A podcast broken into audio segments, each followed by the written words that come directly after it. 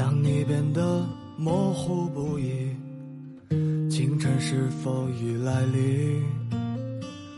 薄雾渐渐散落一地，你也随之而去。这一别再也没有归期，前半生已经过去。细数口袋里的青春，寥寥无几。二十岁开始，生活每年崩坏一次，好像做什么都不顺。喜欢的人突然有一天就变心了，原本稳定的工作突然就裁员了，住了很久的房子突然要停租了。生活总是时不时崩一下，来提醒我们成年人的世界没那么简单。二十岁之前很少听到崩坏这个词，某些所谓崩坏的时刻可能是幼儿园的时候老师没给你小红花，偏偏给了其他小朋友。可能是你暗恋的隔壁班男生谈恋爱了，可惜女朋友不是你。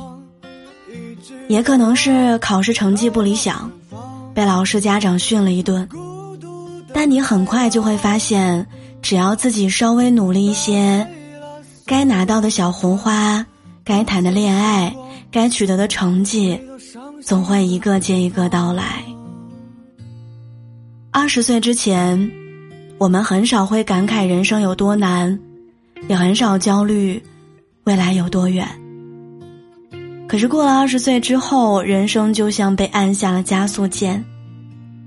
你会突然从学校走向社会，你会面临一些猝不及防的考验和打磨。当生活与工作好不容易稳定一些了，你可能会面临被催婚，被安排相亲，在家庭与工作中选择，以及家人生老病死的现实问题。而生活真正的崩坏时刻也从这个时候开始了。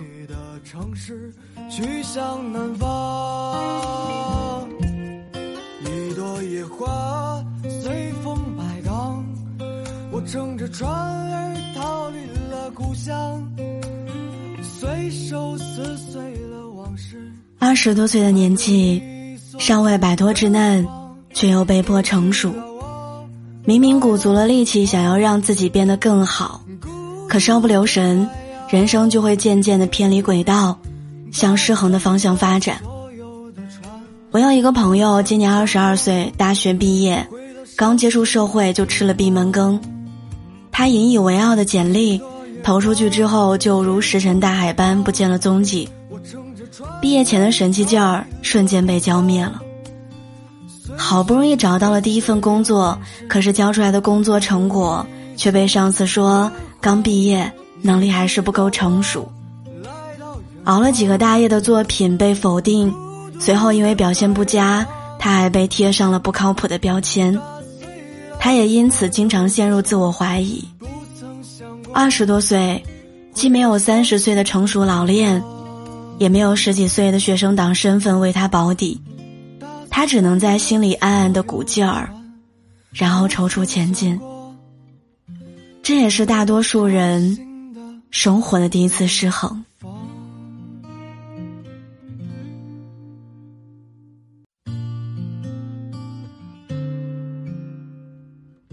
最近这段时间，我二十四岁的室友失恋了，分手是男方提的。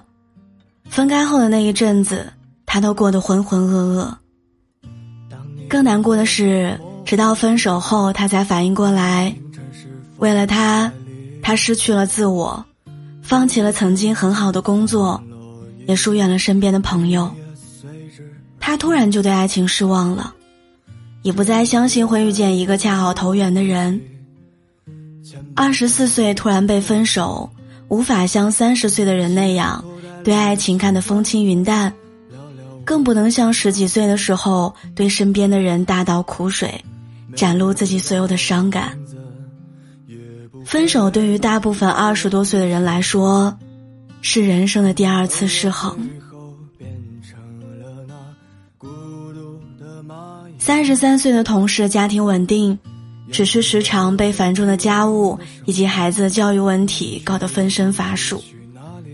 上个月他积劳成疾住进了医院，家里顿时乱成一锅粥。可是他躺在病床上无可奈何，只能干着急。这是许许多多的人正在经历或即将经历的生活崩坏的瞬间。二十岁以后，生活总是会时不时地崩坏一次，有时就算你费尽力气，也无法避免生活会发生这样那样的意外。不顺心的事儿总是会一件接着又一件。生活有时候注定是无解的。回到伤心的北方，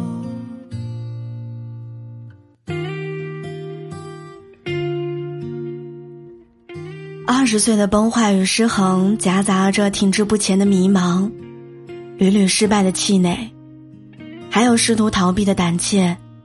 同时，二十岁的特殊之处也在于我们不会因此而轻易放弃。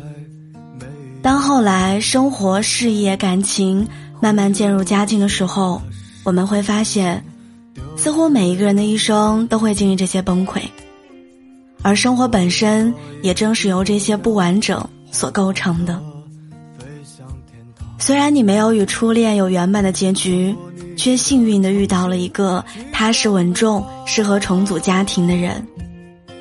虽然你曾经在工作上屡屡碰壁，但凭着不服输的劲儿，也掌握了不少工作经验。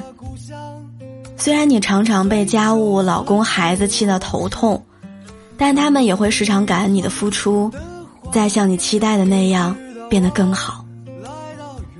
每当你静下心来回忆往事的时候，你也会时常感慨，好在那些悲伤的、阴郁的时刻都已经成为过去了。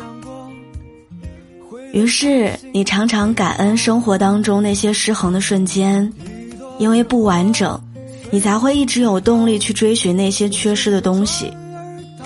你也常常庆幸自己面临生活失衡的时候的努力与坚持，因为生活不顺的时候，所有的解药都藏在坚持里。亲爱的，作为成年人的我们，今后的日子无论再怎么崩溃，也要有勇气和信心，让它变得好一点儿，再好一点儿。